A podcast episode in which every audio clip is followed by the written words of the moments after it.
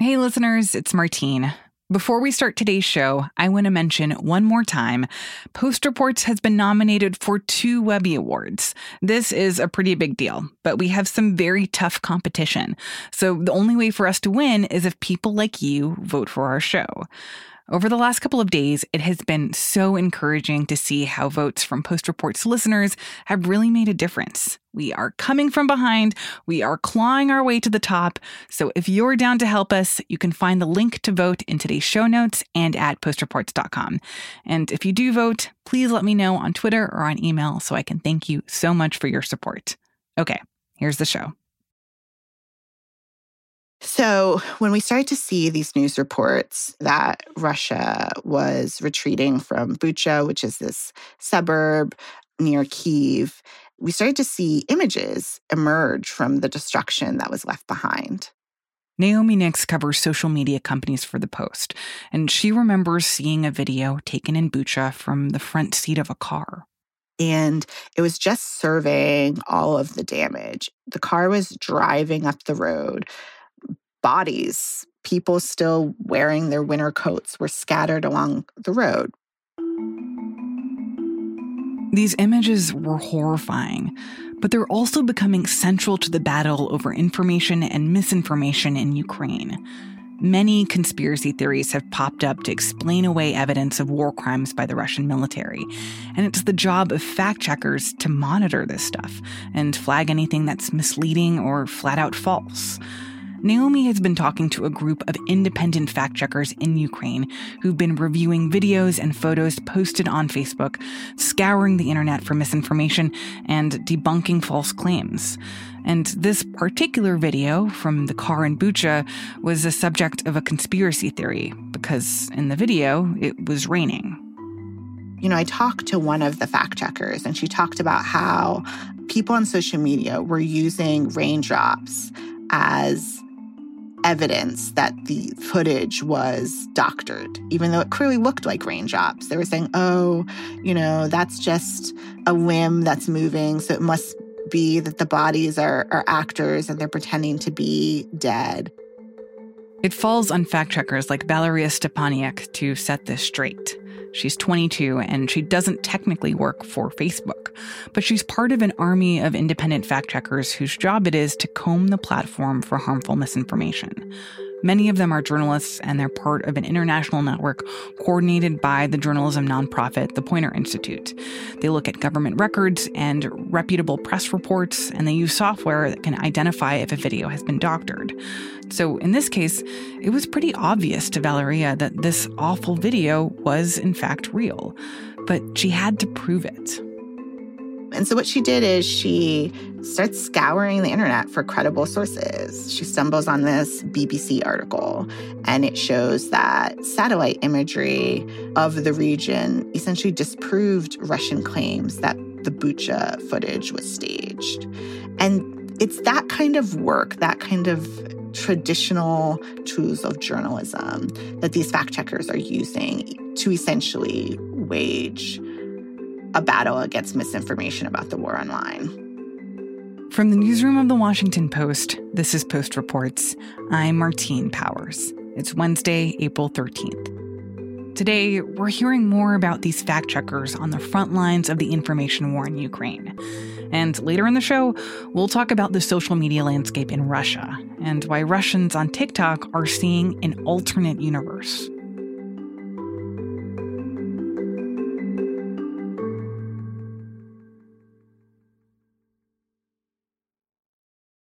So, Facebook for several years has had this program in which it essentially pays outside groups, they're usually small media groups, to fact check content on Facebook. And when they find something that's false, Facebook will respond by like demoting the content or even sometimes removing it.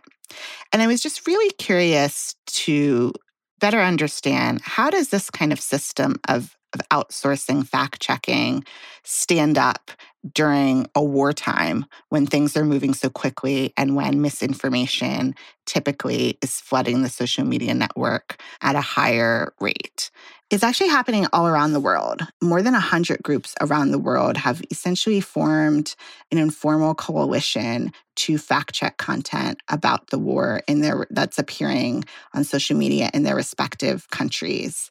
And they have fact checked more than a thousand posts, uh, myths about the war. And they're really borrowing the tactics they learned during COVID 19 when it comes to that coordination. And so these fact checking groups felt like they had moved too slowly to coordinate debunking content online during COVID 19. And now they're essentially trying to make sure that they're not duplicating efforts. I know that Facebook has its own content moderators and people who take down, you know, posts that are considered inappropriate or whatever. So, how are these content moderators different from the in-house people or why does Facebook outsource this to somebody else rather than just doing the fact-checking themselves? It's a great question. I think this is a good time to mention how misinformation as a policy for Facebook differs than other types of problematic content. Facebook actually doesn't have a wide scale policy against misinformation. You're allowed to lie on Facebook. In certain categories of misinformation, like health, or COVID 19, elections, the US Census, Facebook does have stricter policies against misinformation. But it's still, you know, obviously there's misinformation about other topics on the platform, and it still gets a lot of criticism for that. But Facebook doesn't want to be in the business of deciding what's true or what's not. They don't want to be, as it's been said, the arbiter of truth. And so these third party fact checkers are a way for Facebook to avoid having themselves determine what's true and to rely on these outside groups. And so it's really one of the biggest ways it fights misinformation. Now, it has content moderators and policies against other types of problematic content like hate speech, like harassment, like incitement to violence. And for that kind of content, Facebook has a lot of algorithms that detect it. And also, it employs like thousands of moderators to help enforce those policies. But again, those systems are primarily looking at not necessarily widespread misinformation, but content that breaks other types of rules. So, what does this fact checking process look like in Ukraine, and who is doing the fact checking during this war? Before the war, Facebook only had relationships with two fact checking organizations in Ukraine, and it actually had none assigned to Russia. And so, after the war, you know, started, Facebook kind of had to scramble. And so they started adding fact checking organizations in nearby regions who would be able to scale up to also tackle content in Ukraine and Russia in the relevant languages. And so, how this works is essentially these fact checking organizations have their own kind of internal dashboard and they see posts that could potentially be misleading. And they're primarily focused on content that is going viral that could become very popular and also if believed would have dangerous consequences.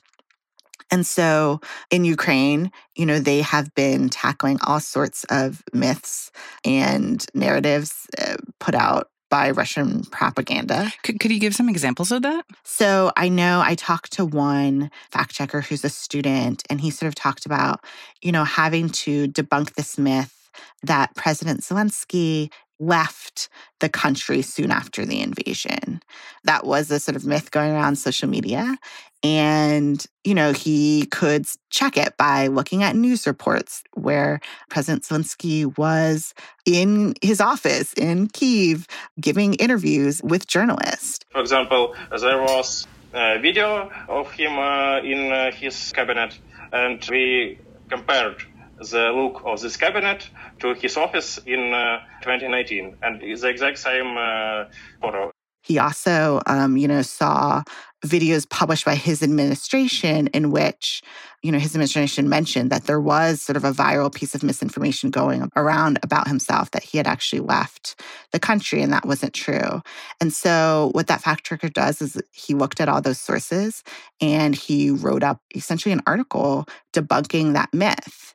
And you know, then Facebook could in turn demote that particular piece of content and point readers of that content to a link uh, with mm-hmm. the article explaining why it was wrong. Why is this work so important, especially right now? I mean, social media, right, has become part of how countries wage war these days. Russia had been laying the groundwork for propaganda for years, right? This is nothing new. In fact, fact checking essentially came about as a response to some of Russia's actions in the 2016 presidential election here in the United States, where more groups got concerned about the power of that kind of misinformation. And so, this is a way that countries wage war these days. And it's become another way to essentially you know, win the hearts and minds about your respective sides in the conflict. And we're seeing that play out with Russia and Ukraine. We're seeing Russia in particular continue to put out disinformation about what's happening on the ground, about who's really behind the war and about the reasons for it. And there are narratives that support its perspective uh, in in this conflict in a way that's favorable. And so you know, these fact checkers feel like if we can tamp down the reach of that content, they can help erode uh, public support for Russia's invasion. Hmm. I'm curious what your conversations were like with some of these fact checkers and how they talked about their jobs and how they see themselves as part of this war effort it was a lot about like how are they trying to juggle both living during a war and also doing their jobs as fact checkers. And so they talked about, you know, some of them having to flee to safer parts of Ukraine in order to do the job. Both organizations actually had people leave their organization to go fight in the war. And so they talked about like how do we create contingency plans in you know, eh, as a result of some of those absences. They also talked a lot about kind of how they were personally handling it. Some of them wanted to take a mental health break for a few days after the invasion began. Some of them wanted to get like right into work. You know, some of them talked about how it was hard to see some of the false content being said about the atrocities. And some of them, you know, just talked about kind of how their routine had changed. So I talked to a college student who, you know, talked about like his routine and he he decided to stay in Kiev and had just developed a new day to day and he would spend his nights in the underground shelter to stay safe and then during the day he would go up back up to his dorm room and continue fact checking or talking with friends. And then there might be a siren warning him there's danger, and he would go back down to the underground shelter. Almost uh, every three or four hours, uh, there are iron sirens uh, in Kiev, and uh, you need to interrupt your work and think about possible shelter, possible security measures. And I think what really amazed me about their experiences was so many of them said, you know, the human spirit can adapt to anything. Mm. And they talked about how they had gotten used to their life in this sort of new, scary wartime and had developed a way to survive, you know, with their, their sort of mental health relatively intact. Fact checking uh, became a little bit more personal than usual because uh, obviously Russia propaganda is also connected with you because you know people who are under occupation, you know people who are on the front line, uh, and uh, yeah, uh, it's harder to distinguish your personal side and uh, your professional side.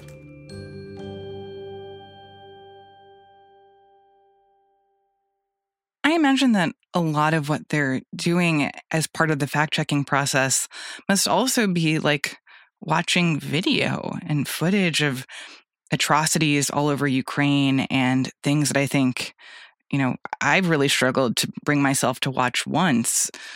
what has it been like for them of of having to see and process things that are happening in their country as part of their jobs? Yeah, I mean, I think different people have been responding in different ways. And so these fact checkers in general, Facebook gives them a lot of latitude to pick and choose what kind of content they fact check. There's no minimum number of posts or types of posts that they have to tackle. And so what I've heard is that some of them are taking that latitude. And so some are more comfortable looking at the sort of graphic video footage because they think it's really important to debunk some of those myths, you know, is hard to see, but everyone can't ignore this. It's important that they know the truth. And that was that kind of refrain that, like, it's important that people know the truth, is something that I heard repeatedly. Informational warfare is part of uh, modern war, sure. I think uh, it is uh, as important as uh, conventional war. There is also like uh, a feeling of that you are not doing enough. That you could not only write in fact checking, but you uh, could also volunteer or maybe help your soldiers or something else. Mm-hmm. There is like constant feeling for uh, doing more the process that they have in place in Ukraine right now, do you see that as part of a bigger shift in how social media companies will be navigating these tough questions around how much they should be responsible for ensuring that things on their platform are, are truthful, especially in high stakes situations like a war? It's a question that continues to come up. And here's why it's because social media content, whether it's hate speech, whether it's misinformation, whether it's incitement to violence, um, has real world consequences. We've seen that in Myanmar. We saw that on January 6th.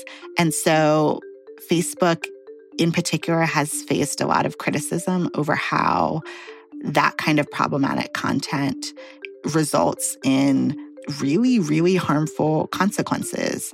And so, as long as people are continuing to raise questions about that, Facebook and other social media platforms are going to continue to face pressure to ramp up these systems to moderate their platforms. And those are tricky positions for these companies to be in, in part because not everyone has the same definition about what's problematic content or what's misinformation or what's hate speech. And because the, the platforms are so big and so sprawling, actually creating scalable systems to tackle that kind of content quickly enough in, in an international conflict isn't the easiest thing in the world. And so I think they're going to continue to face pressure to do these things like rely on fact checkers, but also they're going to continue to face questions when content slips through the cracks.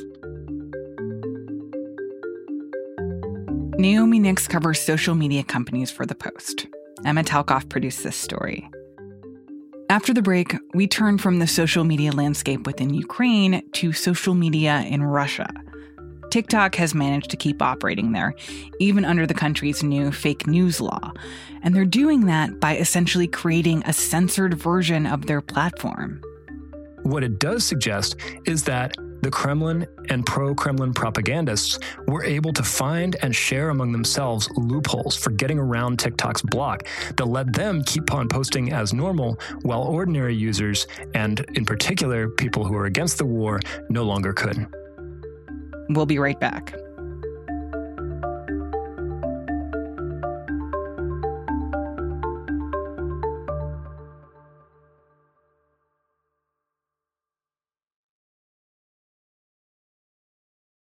The misinformation on Facebook about the war in Ukraine is just part of this story because in Russia, most people can't access Facebook at all. One of the only major social media apps still widely accessible in Russia is TikTok. Russia on March 4th passed a draconian law criminalizing criticism of its war in Ukraine, which it won't call a war, it calls a special military operation. In response to that law, TikTok said it would suspend uploads of new videos and posts from inside Russia. Will Oremus is a tech writer at The Post. He's been reporting on how major social media companies have handled this new quote unquote fake news law. Nearly all of them have basically been shut down in Russia, except for TikTok. According to Will's reporting, the way that TikTok has continued to operate is by basically making a censored version of their app just for Russia. That censors posts from regular users, but it has a loophole. And that loophole allows propaganda from Russian state media to slip through. And new research shows that pro Kremlin propagandists were able to find loopholes in that block so that they could keep posting in favor of the war within Russia. But the block was successful in limiting anti war content so that TikTok, really inside Russia, just became this sort of echo chamber where nobody was against the invasion.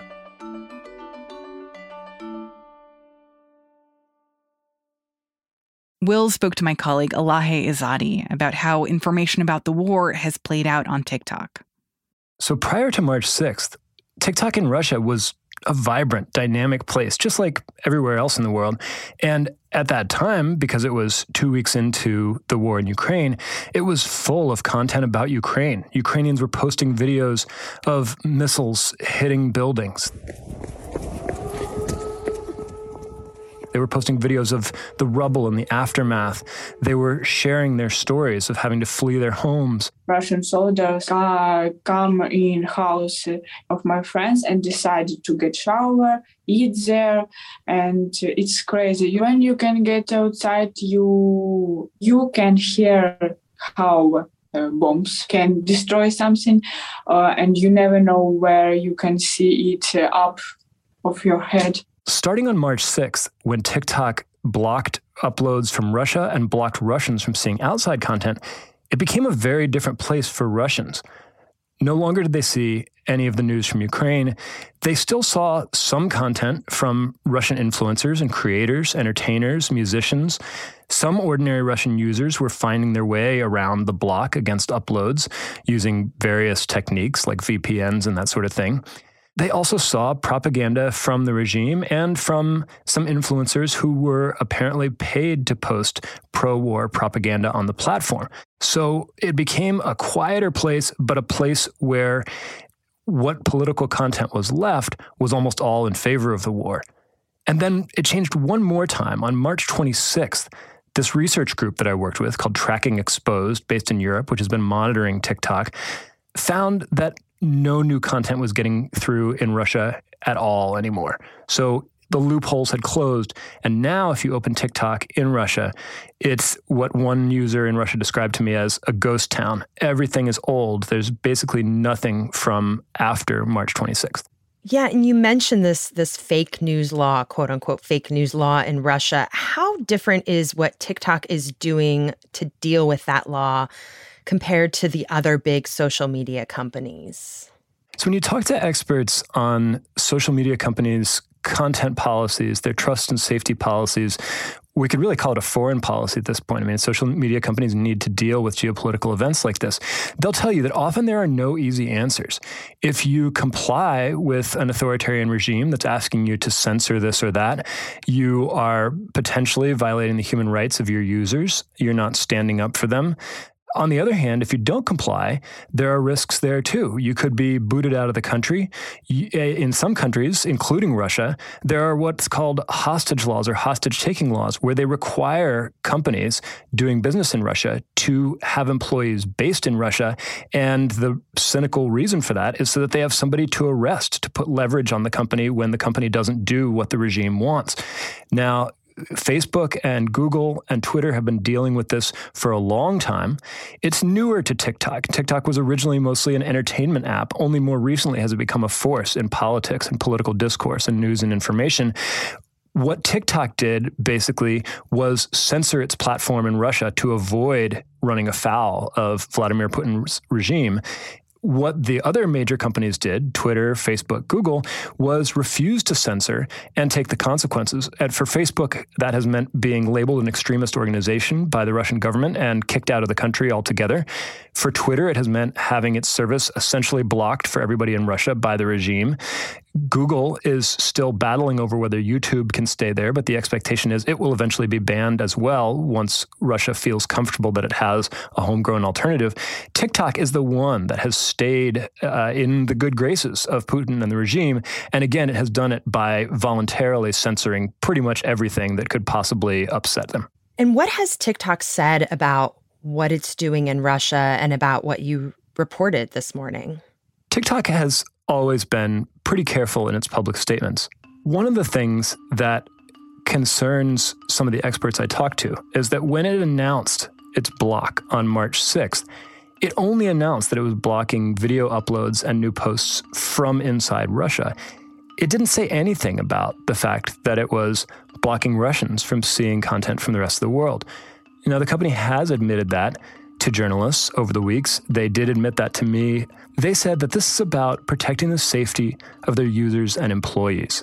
So that goes back to the idea that with Russia having criminalized what it calls fake news about the war, basically any kind of dissent, TikTok's employees who are in Russia could be at risk of getting arrested if TikTok runs afoul of the regime there. So, from TikTok's perspective, it's just trying to keep everybody safe until this emergency, this crisis uh, blows over, or until they figure out a longer term solution.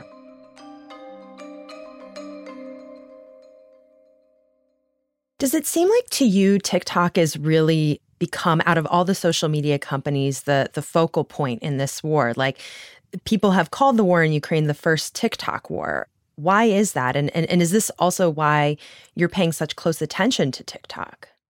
Certainly, all the social media platforms are playing a role in what the world learns about what's going on in Ukraine. Ukrainians post to Instagram, to Facebook, to Telegram, to TikTok. But this war in particular came at a time when TikTok is ascendant as a source of information and entertainment for people around the world. And TikTok seemed to lend itself to reports from ordinary Ukrainians about what they were experiencing. It's a very intimate platform. When you see a video from somebody, you feel connected to them. You feel like they're talking directly to you. And there's an emotional resonance there. So when tanks were amassing at the Ukrainian border, TikTok was one of the first places that the world found out about it. When missiles began hitting Ukrainian buildings, those videos were captured first on TikTok it has become a pretty critical conduit for information about what's going on in Ukraine at a time when it's hard for the traditional media sometimes to report from there, or certainly from places where the traditional media has a hard time getting. And so now for people in Russia, ordinary Russians, if they were to open up TikTok, and, and as you mentioned, it, it almost resembles sort of like this ghost town full of content that slants and leans pro war, that might be propaganda. What kind of information environment does that create for Russians trying to understand what's going on in the world? I think it dovetails very nicely with what the Russian government is trying to do, which is essentially in a short time block out all outside and independent sources of information that could challenge its official narratives about the war. Russia, in just a couple months, has gone from being a place where there were lots of independent information sources, lots of dissent, to a place that looks a lot more like China, where the government has tight control over what can be said and who can say it. I mean, part of what TikTok does is create this sense of connection with the people creating the videos that you're seeing. You really can feel like there's an authenticity there that you wouldn't necessarily expect from a state media broadcast. I think there probably is some risk that people look at their TikTok for you page in Russia and think, well, this really is what people think. You know, nobody around me is is against the war. Now, one big caveat to that is that a lot of more highly educated, young, tech savvy Russians know how to use VPNs, virtual private networks, to get around restrictions on outside media, on outside social networks. So they can access Facebook and Instagram in this way still. Um, they are learning things that run completely contrary to all the official information in the country. And some reporting by my colleagues suggests that they're trying to go back to their relatives, you know, their friends, their older relatives, other people in the country who are accepting the the state propaganda and say, look, this is not the truth. You know, there's there's a, a whole different reality out there about what's going on in Ukraine, and you're not hearing any of it. And you know, to be honest, they probably sound like cranks, right? Like they sound like wild-eyed conspiracy theorists the people who are watching their their normal state TV broadcasts and getting a completely different picture. It's actually apparently leading to you know arguments within families. I mean, people getting mad at each other because they now have these entirely different worldviews based on whether they can get information from outside or not. Do you think TikTok will face any backlash or repercussions in the United States and Europe for how it's operating in Russia? There really is no global rule book for how these social media companies should behave around the world. Again and again, they face these questions of do they follow the local laws? Do they stand up for principles, human rights, free speech? Those things are often in tension. And I don't think anybody has resolved exactly when and where they should make what calls. I do think that TikTok probably should face more scrutiny than it has for the way that it has seemingly so easily rolled over in Russia. Then again, if you look at Facebook and Twitter, it's not like they're bringing outside information to Russians because they've been kicked out. So there was no good answer there.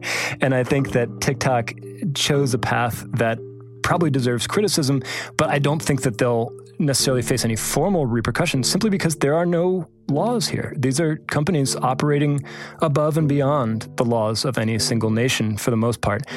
Now, the caveat to that is that different countries may look at what TikTok is doing in Russia and take lessons from that. So if you're uh, an authoritarian regime in a different country, you're looking at what TikTok did, did in Russia and thinking, hey, they'll censor pretty easily if we just put the right pressure on them. Maybe we can get them to do that here.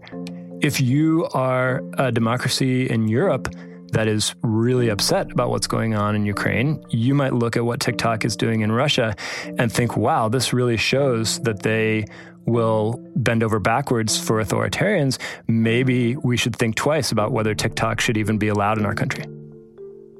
Thanks so much for your time, Will. Thank you. Will Oremus is a tech writer for The Post. He spoke to my colleague Elahe Izadi, who will be back in the host chair tomorrow on Post Reports. This story was produced by Jordan-Marie Smith. And that's it for Post Reports. Thanks for listening. Today's show was mixed by Sean Carter and edited by Maggie Penman. And just a reminder Webby Awards. If you have not voted for us yet, we need you. Find the link in our show notes and at postreports.com. I'm Martine Powers. We'll be back tomorrow with more stories from the Washington Post.